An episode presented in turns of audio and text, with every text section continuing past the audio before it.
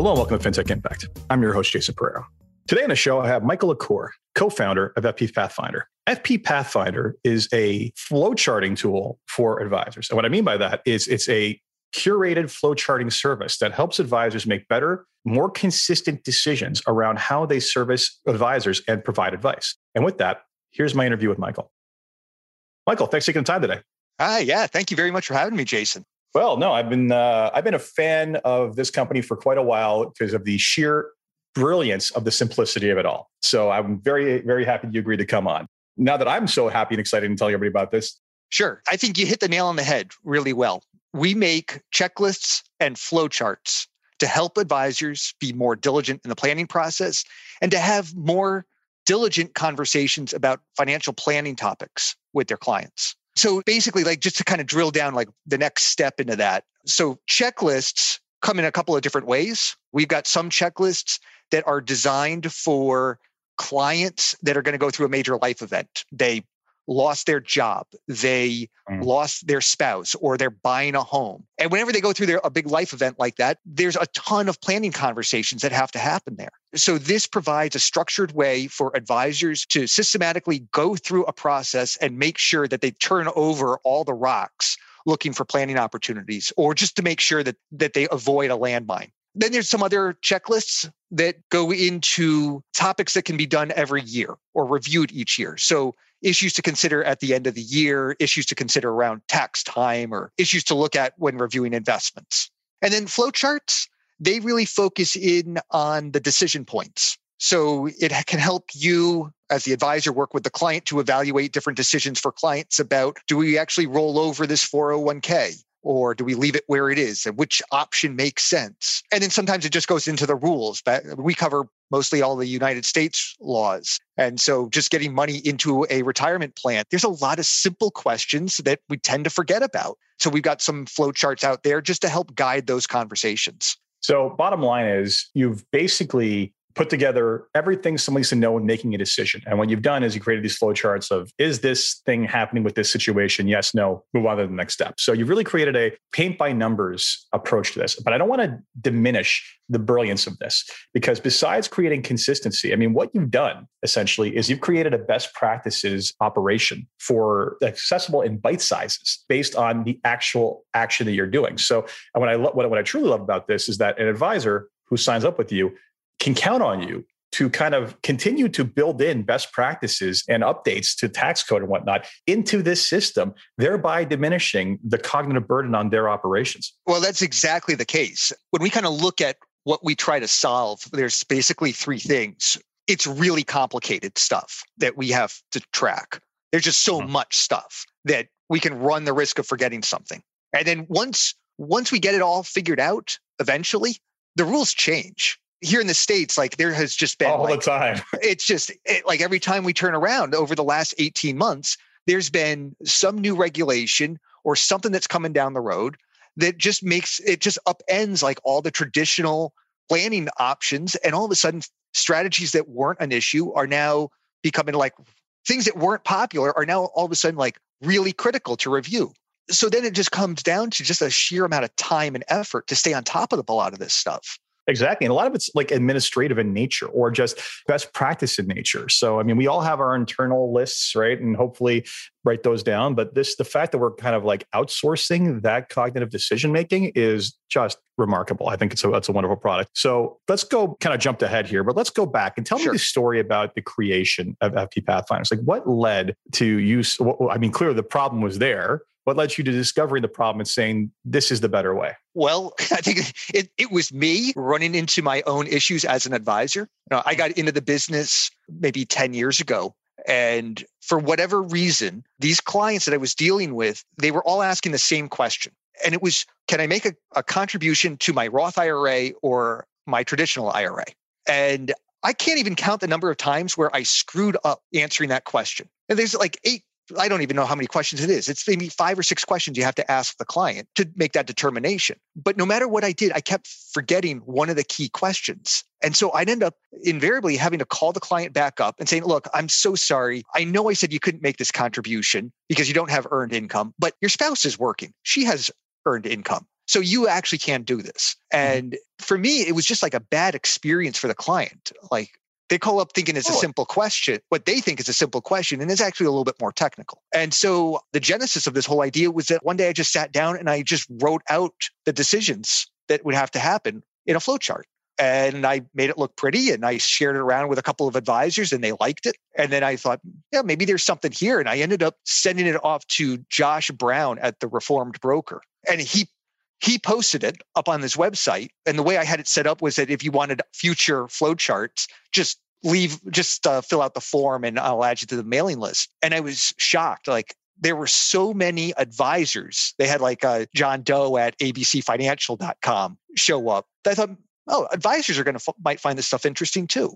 And so then I just started reaching out to bloggers, and that's how I got connected with Michael Kitces. And Michael was kind of approaching it this along the same way, except while I was doing flowcharts, he was really interested in doing more checklists. And so we just got to talking about the overlap between flowcharts and checklists. And it turned out By the way, okay, so geekiest conversation ever, which is great, and uh, totally one I could see Michael having. But continue. So we just had a lot, a lot in common about what we wanted to do and how this could all work. So we just did a pilot project. Would could could we make a product where advisors would find value in this enough where they'd pay a little bit of money for it? And it turned out they did. So that was about almost three years ago. So now we've just been growing ever since. We added checklists a couple of months after we launched and we started hiring folks to help on the team just help develop the resources and and help with some member service stuff. So it's a bigger operation now. Not bad for a guy who started off just making a flow chart. Uh, that's um, right. That's it. So yeah, the again, some of the most brilliant ideas are the simplest. So basically, tell me about the how so how many flowcharts are you supporting currently? Because this list just keeps on getting bigger and bigger every time I turn uh, around. Right. Yeah. So we have, I'm gonna say it's about 85 resources right now. It's split almost half between checklists and half flowcharts. We keep them all up to date.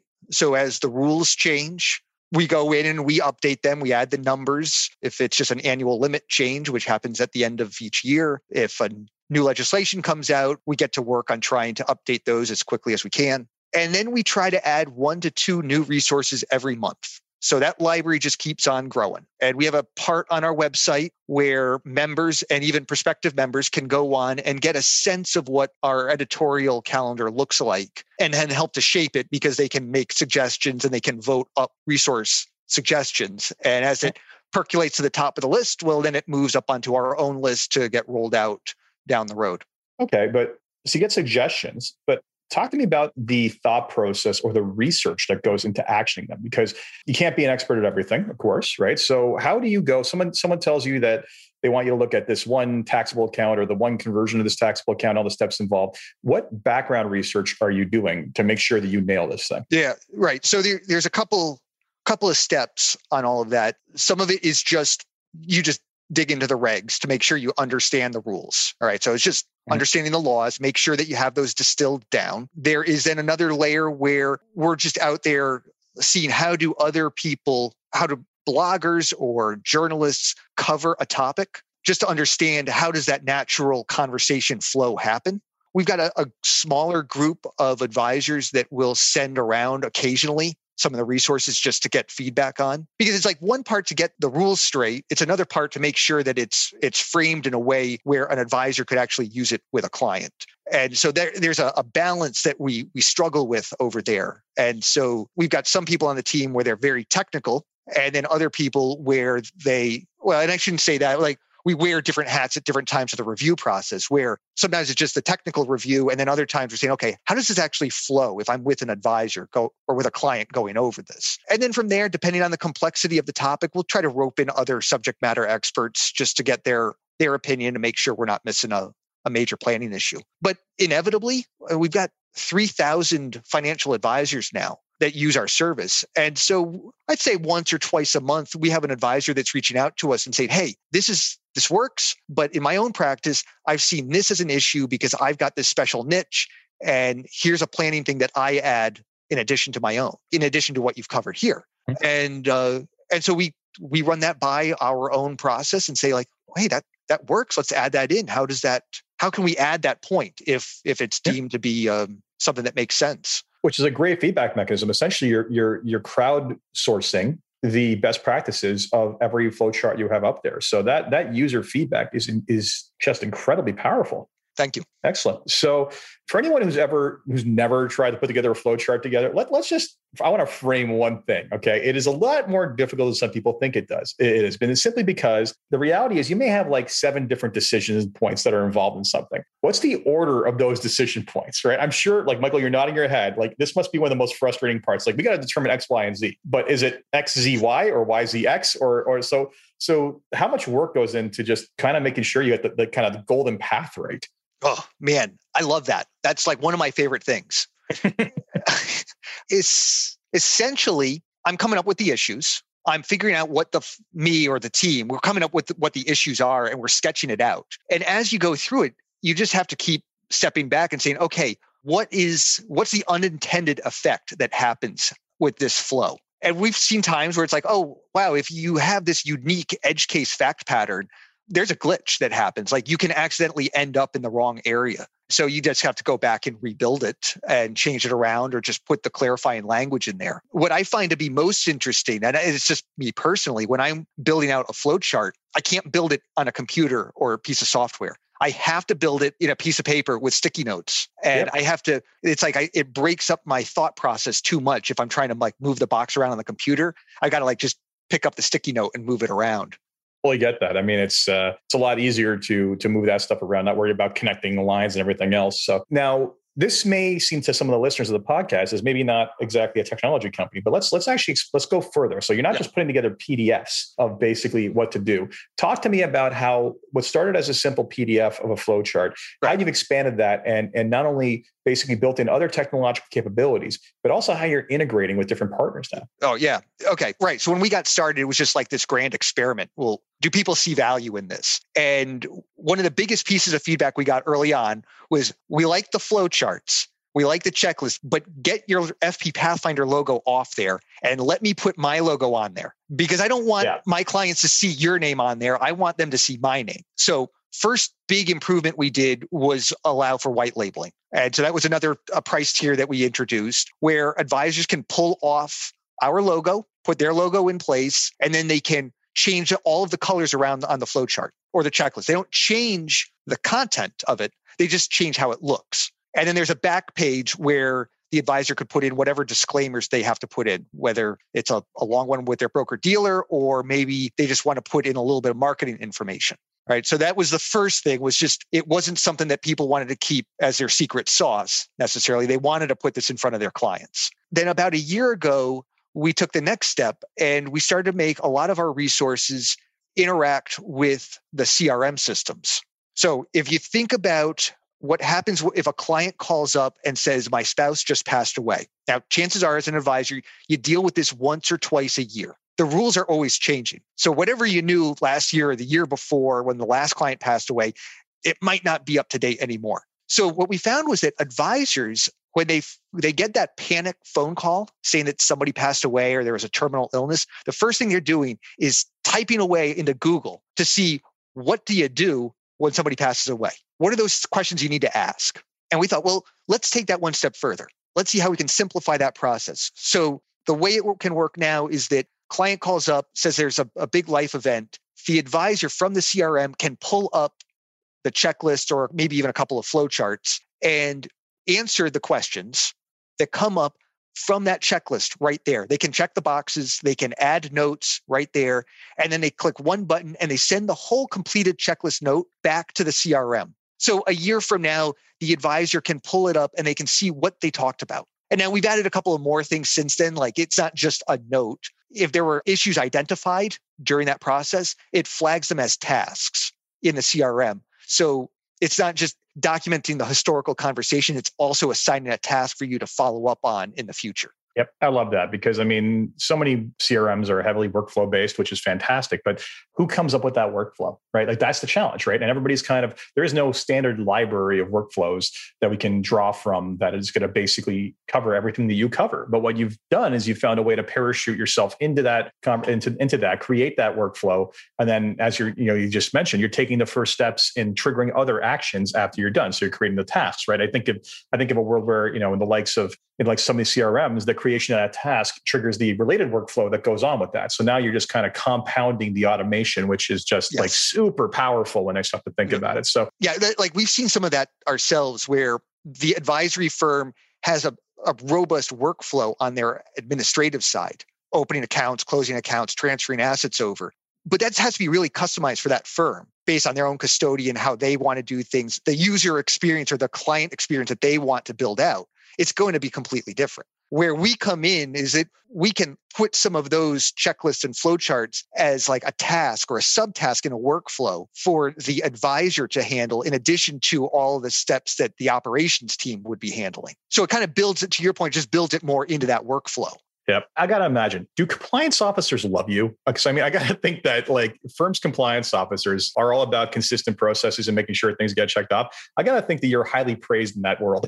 Yeah, I think that we don't get a lot of pushback from compliance departments. Fair enough. Because we don't make recommendations. Well, I yeah, we're going to get a lot at times mm. because Yep. We're putting out content. Now we don't make any recommendations. Mm. The, as far as we go, is we say consider doing this, but we'll like you take something like a like a reverse mortgages. All right, reverse mm-hmm. mortgages are probably a bad idea for 98% of clients, maybe 99%. But there is an edge case there with a certain fact pattern where a reverse mortgage could make or break somebody's retirement. And it's a layup, right? So we will make a note in there. If somebody has a fact pattern like this, like maybe they need to look at a reverse mortgage. Well sometimes we'll have a we'll have a compliance department that says no no no it's against regulation or rules. You can't even mention reverse mortgages. And so that becomes some of it. It's because we're not make we don't say you should do this but just mentioning certain terms kind of raises a flag so but, I mean, I, that's an angle I hadn't thought about. Was the entire, you know, does this conflict with company policies surrounding advice? Mm-hmm. However, I mean, what I meant by the entire statement was again, compliance officers want to see notes, they want to see processes, they want to yep. basically make sure you're being you're you're treating people the same who are the same, and you are right in that wheelhouse. You basically right. create that consistency of experience. Yes. I mean, I kind of look at what you do as almost the next level of business coaching. Like instead of, you know, there's always there's value to someone telling you how to do it. There's something different with someone who actually like live like says not only is kind of like your first package. Your first package is here's the the flow charts. This is how you do it. And then it's like, no, no, no, we've done everything but do it for you. All you got to do is enter in the information in this box now, follow through the, the, flow chart. So yeah, no, very, very, very bullish on what you guys have done. And uh, I think I asked this question the first time for you, uh, we, we, chatted, but I got to imagine that the, the checklist manifesto was a very important book in your life because uh, it, it, it resides like on my desk. Right. Yeah. For those who have not seen it, he picked, he can't watch this. He literally picked it up and waved it. And for anyone who hasn't read that, book is an utterly brilliant book about even how the most sophisticated and advanced things in the world from flying a plane to performing surgery rely heavily on very rudimentary basic checklists to ensure consistency and prevent errors. And even, you know, I think one of my favorite stories from that was Sully Sullenberger from the Miracle on the Hudson, how he basically was like, Oh, you're a hero. He's like, I followed the checklist. so uh, yeah. In that book, there's another really interesting story about this was like a person up in Austria, a little girl. She fell into the ice, like broke through and got stuck under there for like 20 minutes or something. And finally, like the rescue crews pulled her out. They went through this process to get her heartbeat going, like 20 minutes under the ice. They track her over a number of years, full 100% recovery. Right. Wow. It was yeah. so miraculous that it was like the Journal of Medicine. There was some big publication that that did like a whole research on on this one case. And they're going, what what was it? What was the magic? What was the miracle that happened? And they said actually nothing. They just followed the process from start to finish. Like the emergency response team handled the call properly. Everybody did every step along the way, right down to like two years later, the way they were doing physical therapy was done in a very specific way. It's like they just followed the process. They didn't miss a step. It actually reminds me of a book I read years ago about the 49ers heyday and about Bill Walsh and the invention of the of the uh, West Coast offense. And everybody criticizes being this robotic process, right? And it's like, okay, it was a robotic process that basically led to like four Super Bowls because they took a lot of things that were left for chance and created, you know, simple checklists for each person to follow. Like, you know, the, the quarterback literally had three options before you had to run. Like it was step back five paces, look forward, look for the deep ball, look for this guy, look for this guy. You don't have that run or spike the ball. It wasn't nothing left of the imagination. When back then it was more so, okay, we're going to call this route, throw to who's open. And it's like, right. no, no, they, they had systemized it down to you're going to look only at this half of the field. You're only going to look at these three people. They're going to be running, you're going to be in these three positions that are lined up so that your eye can go from here to here to here. And you're going to throw it three feet in front of them, so or whatever distance in front of them, so that they can catch it while on the run. And it was like that process revolutionized football. Right? And it's just, again, very simple example of how small, brilliant checklists, I just take that standardized best practices can have enormous impacts. And it's not, and make the people who execute them look utterly brilliant. And they are brilliant people, but my goodness, like a brilliant person with a, with a great process is just amplified beyond that. Yeah, right. So you've gotten this far with uh, with what you've done. I mean, what are your aspirations or hopes for where you could see this going? Well, we still have a ways to go on building out more resources. We've got another 30 or so topics that we're just itching to get working on. Some are really important, but it's like more on cash flow management, issues to be looking at. There's some cases like we have a, a big request on annuities, uh, how to review like an, an insurance policy or like an annuity policy. So there's a number of those resources that are, we're going to be working on. We're at this point where we're also looking to find more ways to get advisors using these checklists and flowcharts with their clients in an easy, accessible way. So there's a couple of ways that we want to do this, but our checklists are basically catch alls. So if we pull up the annual client review checklist, there could be questions in there about that apply to somebody that is ultra high net worth and then somebody that is just living off of social security. And so as we start to progress down the road, we're going to have some more tailored checklists that that can break that p- apart. And so you have depending on the client situation there might be a checklist or two that makes more sense compared to the other one. So there's some experimentation that will happen there. Another area that we'll be looking at is just making the user experience altogether easier. When we got started, we designed this whole site with for 12 resources.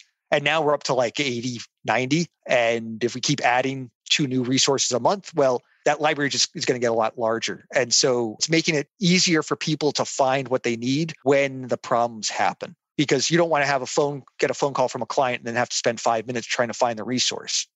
So those are the big things right there. There's probably going to be more ways that we incorporate this and help advisors uh, incorporate this into their marketing or just in terms of like working on their like a service calendar of some sort. So making it easier to bake into their own process over there.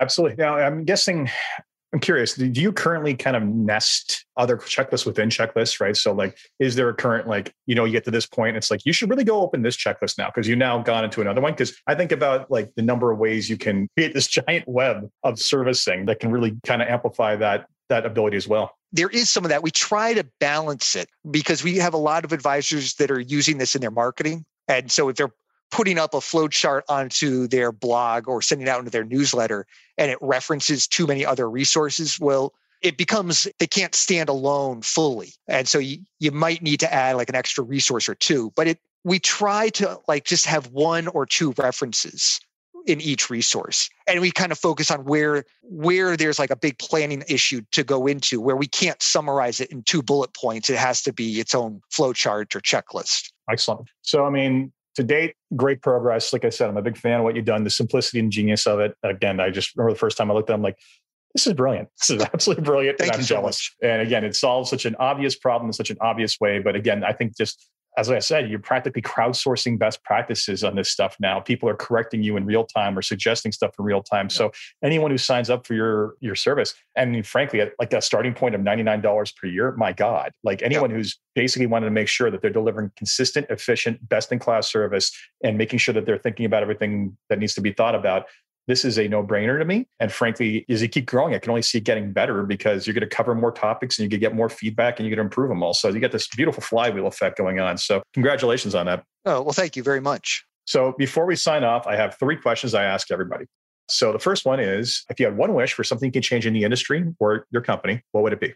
My big wish, and this is me still wearing my advisor hat because I still work with some some clients. I'm looking for the technology to integrate at a higher level. What we see right now is like account information and demographic information on the clients moving back and forth. But where we see this stuff going is just we need to connect more of these points together So mm-hmm. the CRM or let's say your risk profiling tool, how does that, how can that integrate better with your financial planning tool? Not just passing the data, but helping the recommendations to fuel off of each other or to tee up and identify things. So there, I see that there's just a whole new level of integration that could happen that could really unlock a lot of features that we're not currently using in our tech stack. Yeah, so I'm going to translate what you just said into better data talking to each other because that's a common refrain amongst members of this podcast. So you just gave a very common response in a very different way. I agree. I kind of look at like integration work that's been done and the different styles we have as being, you know, a lot of these integrations are still generally superficial. I think we're going to be able to in the future as things continue to progress and build deeper integrations and action it better and think of ways to action it. The amount of benefit we're going to be able to provide clients with is enormous. So the second question for you is what's been the biggest challenge in getting the company to where it is thus far? Oh, man, that's a tough question for me. I feel so fortunate that we haven't had major stumbling blocks everything from connecting with Michael Kitces early on when I did to finding the right team members when we did has been just a godsend. So I'm going to have to grasp at straws on some of the obstacles here. But uh, you know what? Maybe I'll follow up with you in a couple of years and you can tell me about the problems you've had since then. or you're like, when, when you actually encounter a bad one, you can just email me and let me know and I'll do an update. that's a tough one. It's just worked really well. I would say, if anything, it's just uh, managing uh, time commitments because for a very long time I was very much being a financial advisor and very much growing FP Pathfinder. And that was a lot of late nights. And I had to yeah. make a lot of judgment calls about where was I going to spend my time and what things would have to go. But we're in a better place now. So maybe that's what the answer would be. Well, I mean, you echoed the challenge that faces any entrepreneur with a side hustle that may overtake their current hustle. And it's not uncommon. It's uh, someone uh, who can relate, quite honestly. it is not uncommon. The last question I have for you is what excites you the most about what it is you're working on and gets you out of bed every morning to keep on fighting a good fight? Oh, gosh. This is like the best. I could not ask for a better better thing over here. We've got an amazing team, and they every day they are bringing amazing insights on how we can make this business better and how we can help our members do a better do better work for their own clients. And then they they all have their own unique expertise, and it frees me up to focus on what I'm strong at. So all day long, we're all just focused on what we all do best. And if there's something that I'm not great at, well, there's somebody on the team that's really great at that. So it's just, it's so much fun knowing that it's like it, there's no projects on this team where we're dragging our feet or we're pra- procrastinating. Because if we are procrastinating, it just means somebody else on the team is probably better suited for it. We need to talk with them because they'll love to do it. And so it's just constantly looking at, at what we're doing and figuring out how we can um, best align that stuff going forward. Fantastic. Well, it's uh, you know, for lack of a better term, it's almost like your team's in a flow state. You know, you guys, you guys got your rhythm down. You're good at what you do. Everybody's got their strengths. Yeah. So, I mean, I can totally see why that would be energetic. And at the end of the day, you're not just making your practice better, you're making countless practice better. Well, yeah. actually, you count them. You already have a number of, you know, how many clients but you're uh, you're you're creating you're creating something that's going to make everybody far more effective. So fantastic work. And Michael, thank you for taking the time. Sincerely yeah. appreciate it. Jason, thank you so much for having me on. This has been a, a lot of fun here.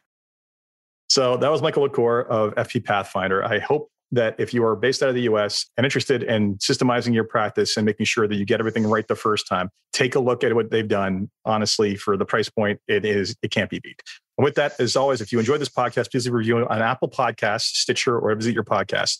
Until next time, take care.